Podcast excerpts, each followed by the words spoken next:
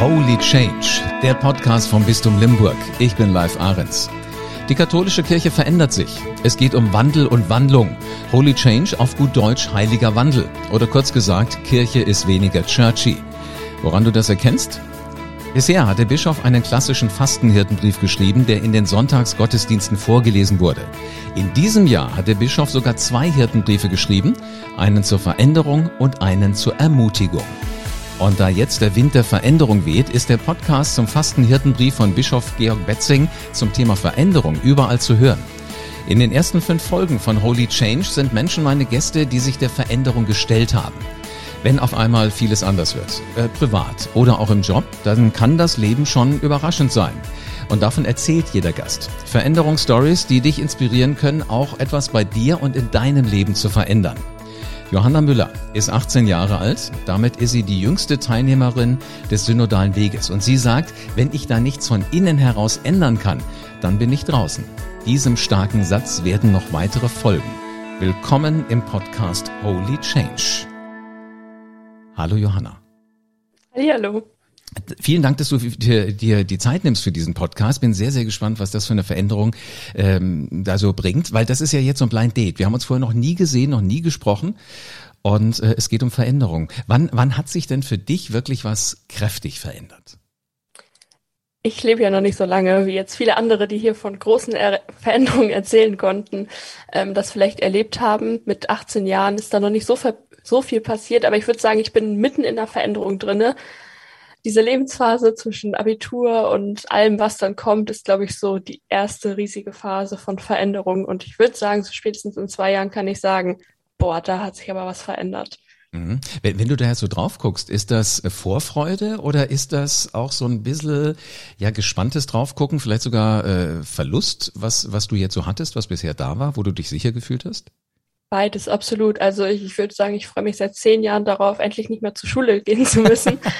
ähm, das ist wirklich so. Aber wenn das plötzlich so nah rückt, dann ähm, ja, fängt man schon an, drüber nachzudenken, was man vielleicht vermissen könnte. Und der Alltag wird ein ganz anderer sein. Man hat nicht mehr die übliche Struktur und man trifft ganz viele Entscheidungen plötzlich, die auch ähm, ja längerfristige Folgen haben. Und da kommt plötzlich alles zusammen, was einen auch ein bisschen herausfordert auf jeden Fall, aber so viele Leute sagen, das ist die geilste Zeit, dann ähm, hoffe ich, das auch so erleben zu können. Vor allen Dingen, es sind so kurze Momente, finde ich. Also in dem Moment, wo, wo ich mein Abi dann hatte, wo ich äh, gesagt gekriegt habe, das ist die Note, habe ich erstmal gedacht, wow, mir gehört die Welt. Und ein paar mhm. Minuten später, wenn du dann vor der Tür bist von diesem Raum, wo die, wo die Lehrer und die Schuldirektion saßen, hast du mir gedacht, ja, äh, äh, äh, was mache ich jetzt? Mhm. Genau diese Struktur, die du gerade genannt hast, die hat gefehlt. Hast du dir schon Gedanken gemacht, wie der erste Tag aussehen wird, wenn du dann schulfrei bist? Ja, auf jeden Fall. Also ein, zwei Tage komplett nur rumliegen, aber danach werde ich äh, sehr unleidlich werden. Ich habe schon alle vorgewarnt, dann brauche ich irgendwas zu tun. Also ob es jetzt irgendwie ein Job ist, äh, freiwillig, wo ich mich irgendwo engagieren kann. Ich mache eigentlich so schon immer viel im Ehrenamt. Da werde ich mich nicht langweilen. Welche Rolle spielt denn da die Kirche in deinen Plänen für die Zeit nach dem Abi? Also erstmal habe ich für mein Ehrenamt in der Kirche, also sowohl in der Pfarrei als auch beim synodalen Weg natürlich mehr Zeit, weil das immer parallel zur Schule gelaufen ist. Mhm.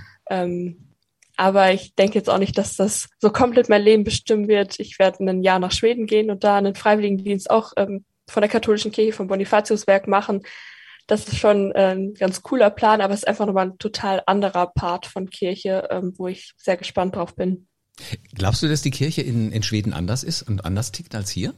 Ja, total. Das ist ja Diaspora, also da gibt es sehr wenige ähm, Katholiken und wir haben in Deutschland einfach dieses ähm, riesige Problem des äh, Missbrauchs, diesen Skandal. Und das ist, soweit ich das mitbekommen habe, in den baltischen Ländern und in Skandinavien noch nicht so. Also die haben auch die Probleme, aber das liegt nicht oben auf. Und die, äh, die Kirche dort ist sehr international. Also ich glaube, da werde ich nochmal ganz ähm, andere Menschen treffen und ganz viel andere Erfahrungen machen, ähm, wo ich auch wirklich sehr gespannt drauf bin. Aber ich denke, das kann er noch nur bereichern. Ich finde das spannend, weil ihr habt ja im Grunde genommen so die Gemeinsamkeit Kirche. Das ist ja so das, was euch verbindet. Aber ihr habt auch was, was euch erstmal trennt. Das ist die Sprache. Wie, wie wird das funktionieren? Fall. Wird es Deutsch sein? Wird es Schwedisch sein? Wird es Englisch sein? Oder nochmal was anderes? Ja, ich glaube, bisschen kommt man mit Deutsch weiter. Ähm, viel wird über Englisch laufen, einfach aufgrund der ganzen Internationalität und ähm, gerade die Menschen in Schweden sind da viel weiter als wir Deutschen. Also da sprechen die meisten irgendwie auch Englisch und dann werde ich natürlich Schwedisch lernen. Und äh, desto mehr Menschen man begegnet, desto mehr wird man dann sprechen können. Du hast gerade eben ja schon mal diese Geschichte angesprochen, die im Moment so die katholische Kirche hier in Deutschland schwer beschäftigt. Inwiefern würdest du das mitnehmen nach Schweden? Oder wirst du vielleicht auch mal die Zeit genießen, ohne dass dir das immer so im Kopf rumgeht? Ja, ich glaube, es wird ähm, insofern anders sein, dass ich das normale Pfarreileben, wie ich es hier gewohnt bin, nicht habe. Das werde ich, glaube ich, ehrlich gesagt auch genießen, weil es wirklich auch sehr zermürbend ist zu sehen, wie sich jeden Tag die Strukturen irgendwie verändern und ja auch zu sehen, was alles schwieriger wird, wenn man da viel drin arbeitet, dann ähm, ja, ist es wirklich sehr anstrengend momentan in der Pfarrei. Den synodalen Weg, der wird mich begleiten, dadurch, dass wir noch zwei Versammlungen haben, die ich dann irgendwie hybrid äh, begleiten werde aus mhm. Schweden. Ähm, das wird mich immer begleiten. Ich hoffe, ich habe auch ein bisschen mehr Text, äh, ein bisschen mehr Zeit, mich mit den Texten dort zu beschäftigen, weil ich eben nicht mehr zur Schule muss. Und ich hoffe auch, dass ich ähm, mit den Menschen vor Ort auch nochmal vielleicht über die ein oder anderen Reformthemen sprechen kann, um nochmal einen ganz neuen Blick zu bekommen, eben nicht diesen deutschen und diesen ähm, sehr, sehr progressiven, wo irgendwie klar ist, häufig spricht man ja immer mit den gleichen Leuten, die dann auch die gleiche Meinung haben. Und mhm. ich denke, das wird sich ganz von selbst ergeben, dass das dann dort eben nicht immer so der Fall ist. Ich finde es immer interessant, wenn du mit Menschen in einer anderen Sprache sprichst. Ob das jetzt äh, eine gemeinsame andere Sprache ist, die beide gut beherrschen, oder eine, wo man sich so ein bisschen reinfrickeln irgendwie muss. Ähm, man, man wägt dann die Worte ganz anders. Und ich glaube, Gedanken fließen dann auch ein bisschen langsamer. Und ich habe immer so das Gefühl, du kommst an ganz andere Gedanken ran die du, die du mhm. sonst vielleicht nicht hättest. Sag mal, wenn du diese Situation auch ansprichst, die wir im Moment hier in der katholischen Kirche in Deutschland ganz stark spüren, äh, wie viel Angst macht denn dir das? Wie viel Angst hast du um deine katholische Kirche? Ja, also ich glaube, ich habe ich hab nicht Angst um die Kirche. Also da, das irgendwie zu erhalten, wie es gerade ist, das, das wird eh nicht klappen. Und ähm, dessen bin ich mir sehr bewusst. Ich beschäftige mich damit sehr viel und ich bin eher ähm, ja in die Richtung unterwegs, dass ich denke, ja, es wird anders und es wird auch vielleicht nicht so vertraut sein, wie ich es kennengelernt habe in, in meinem Kinder- und Jugendalter. Aber mir ist ganz klar, dass es so, wie es jetzt gerade ist, von den Strukturen, von irgendwelchen in Anführungszeichen Regeln, von äh, Geflogenheiten, dass es so nicht weiterlaufen wird und auch nicht kann. Und deshalb glaube ich, also habe ich nicht direkt Angst um die Kirche, weil es ist eine Institution und es müsste uns eigentlich viel, oder es geht mir viel mehr um die Menschen und dass irgendwie Kirche sein wird und dass Menschen sich treffen, weil sie an das Gleiche glauben und das irgendwie feiern, das wird es immer geben. Aber das wird jetzt, jetzt gerade und in den nächsten 10, 20 Jahren nochmal total umbrechen. Und das ist beängstigend und ähm, man fühlt sich da nicht immer so wohl dabei, aber ich glaube, dass es auch sehr spannend ist, das irgendwie zu begleiten und erleben zu dürfen. Ich finde das total interessant, wie, wie du das ausdrückst, weil auf der einen Seite äh, Veränderungen machen ja immer schon so ein bisschen Angst. Wir, wir leben ja nun mal in unseren Ritualen, wir mögen morgens aufstehen, frühstücken, dann was immer wir tun, für dich noch im Moment Schule und äh, dann geht der Tag halt so seiner, seiner Wege und dann auf einmal ändert sich da was. Ähm, inwiefern spürst du da aber so eine Energie, dass du sagst, das ist ja auch ein Aufbruch in irgendeiner Art und Weise? Ja, Energie ist auf jeden Fall da, aber man muss auch ganz ähm, ja ehrlich da drauf gucken und sagen, dass diese Energie bei manchen auch einfach zurückgeht und verständlicherweise, denn es gibt Leute, die sind 60, 70 Jahre alt und haben schon ihr Leben lang für irgendwelche Reformen gekämpft und da kann ich mich nur vor verneigen. Ähm, ich habe vielleicht noch die Energie, weil ich noch so jung bin. Ähm, ich merke auch, dass die Energie oder die Motivation meist aus Wut entspringt. Also wenn man irgendwie denkt, boah, es geht jetzt nicht mehr weiter. Wie kann das denn jetzt noch sein? Weil wir bewegen uns ja wirklich kaum nach vorne aus meiner Sicht, ähm, dass das dann gerade in Gemeinschaft irgendwie auch Energie hervorbringt und dass man dann merkt, boah, ähm, das ist alles so scheiße, aber durch dieses gemeinsame Gefühl, also in dem Moment, wenn man so wütend ist, das gibt einem dann irgendwie die Energie, sonst würde man da auch nicht so lange dranbleiben können. Und wenn ich das schon sage, wie gesagt, weiß ich gar nicht, wie es Leuten geht, die da schon viel länger dran mitarbeiten. Ja. Johanna, jetzt bist du ja die jüngste Teilnehmerin äh, vom Synodalen Weg. Da sind ja nämlich an auch Ältere mit dabei, wahrscheinlich auch ganz, ganz viel Ältere. Und wenn du sagst, da ist so eine Wut, äh, äh, kannst du dann auch mal so richtig ausrasten, wenn, wenn ihr euch trefft, wenn, wenn ihr da so Dinge besprecht? Ähm, kann ich schon, tue ich nicht. Also ist, man muss sich das so vorstellen, wenn da 230 Menschen in einem Raum sitzen, dann kann da nicht jeder sehr viel sagen. Und ich muss auch sagen, ich glaube, in der großen Versammlung habe ich mich noch nie zu Wort gemeldet. Das läuft dann viel mehr über Seitengespräche und allein die Stimmeabgabe. ähm, was man dann als Einzelner mit beiträgt.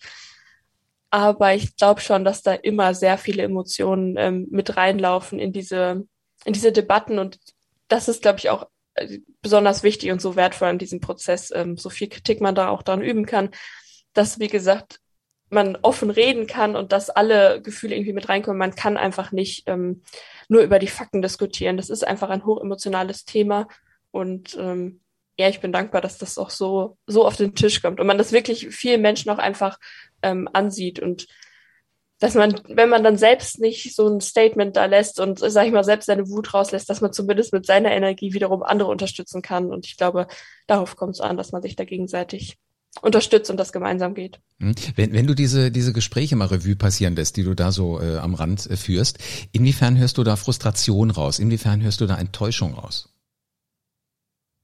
Absolut. Also ganz viel und äh, regelmäßig. Und es geht wie in so Wellen. Also der ganze synodale Weg ist wie so ein Marathon auf jeden Fall. Ähm, wir haben ja jetzt noch ein knappes Jahr und dann ist die Kirche auch nicht von einem auf den anderen Tag verändert, sondern das ist ja so ein Anfangsprozess, würde ich mal sagen. Ähm, jeder geht da mit Vorstellungen rein. Das ist einfach so, auch wenn man irgendwie sagt, ja, es ist ein offenes Gespräch und ähm, wir wissen auch noch nicht, was da rauskommt, aber jeder kommt natürlich mit einer Vorstellung und natürlich ist dann häufig einfach, ähm, ist man einfach frustriert. Das geht mir genauso, aber ich beobachte ganz stark, wie das eben in so Wellen kommt und wenn man das so hinnimmt und das auch irgendwie einzuschätzen weiß, dann, dann lässt sich da ganz gut mit leben.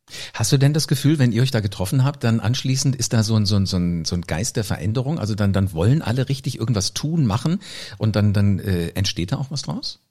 Ja, total. Also ich habe zwei schöne Beispiele. Bei der ersten Synodalversammlung, dann hieß es immer so schön, der Geist von Frankfurt I. Ähm, das wird immer wieder benannt.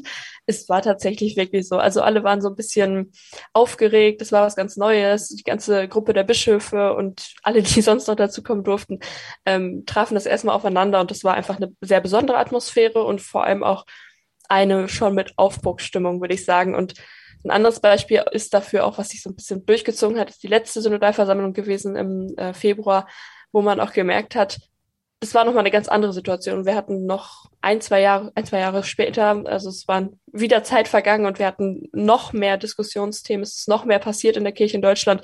Frustration war größer und viele haben auch gesagt, ich weiß nicht, ob ich da noch mitgehen kann jetzt. Ich weiß nicht, ob mhm. das noch was bringt.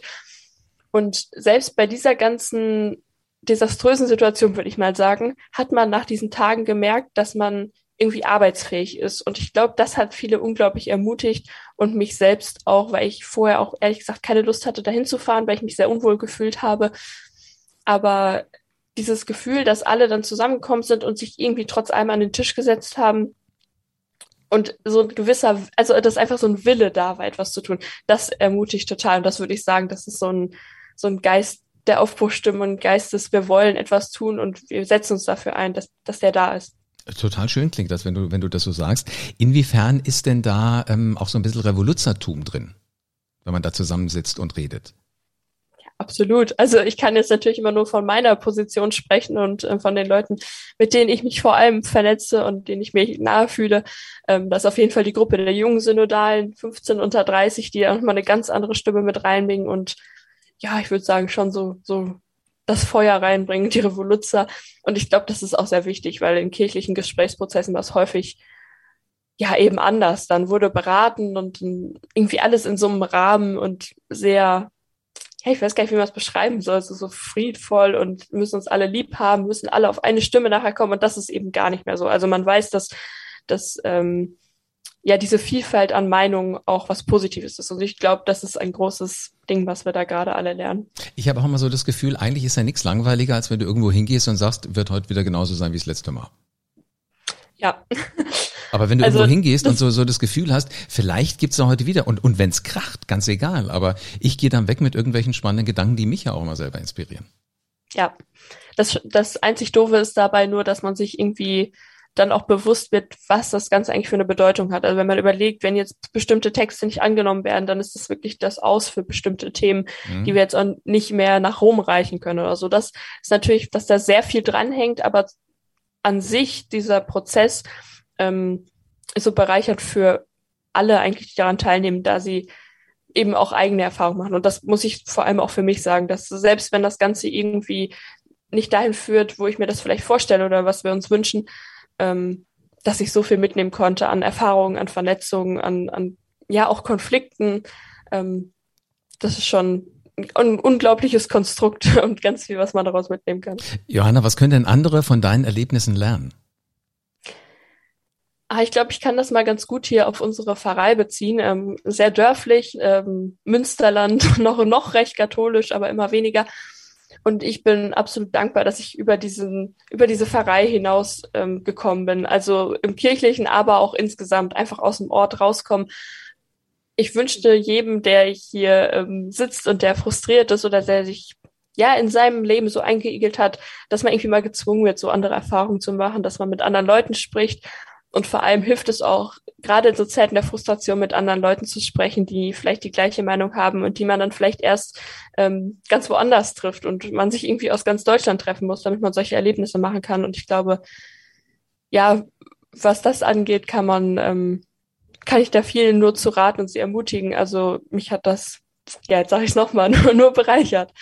Es ist schön, das zu hören und du strahlst so richtig. Also ich kann aus deiner Stimme förmlich raushören, wie gut dir sowas tut, äh, in dem Wahnsinn, der sich da draußen vor unseren Türen im Moment gerade so tut, dass du jemanden hast, wo du weißt, da hast du Gleichgesinnte. Vielen Dank, dass du uns mal so ein bisschen hinter die Kulissen hast gucken lassen von dem Leben von ähm, Johanna. Hat mir viel Spaß gemacht. Johanna Müller, 18 Jahre alt und damit die jüngste Teilnehmerin des synodalen Wegs. Sie sagt, das ist ein Marathon, das kannst du nicht mal eben schnell um die Ecke machen, aber immerhin ist es ein Anfang. Sie ist die jüngste, dann hat's aber auch ältere, so bis 60 hoch, finde ich sehr, sehr spannend. Und sie geht demnächst nach Schweden für ein freiwilliges Jahr, da auch in der Gemeinde und wird da dann auch nochmal ganz andere Eindrücke mitnehmen. Es ist so spannend zu sehen, wie Kirche ja, irgendwas mit uns macht. Und genau dazu ist Kirche da. Menschen miteinander und eben mit Gott zu verbinden. Und hier im Podcast erzählen sie ihre Geschichten. Das Bistum Limburg, das sind Kirchen, das sind Schulen, das sind Tagesstätten, das ist das volle kirchliche Leben. Und das Bistum Limburg ist ein Ort, der sich verändert und der dich verändern kann. Auf der Homepage findest du Veränderungscoachings und geistliche Begleitung. Klick in den Show Notes einfach auf den Link. Und damit du keine Folge von Holy Change verpasst, abonniere diesen Podcast am besten gleich und lass gerne eine 5-Sterne-Bewertung da. Und dann bleibt mir nur noch zu sagen, wir hören uns wieder. Versprochen. Bis zur nächsten Folge.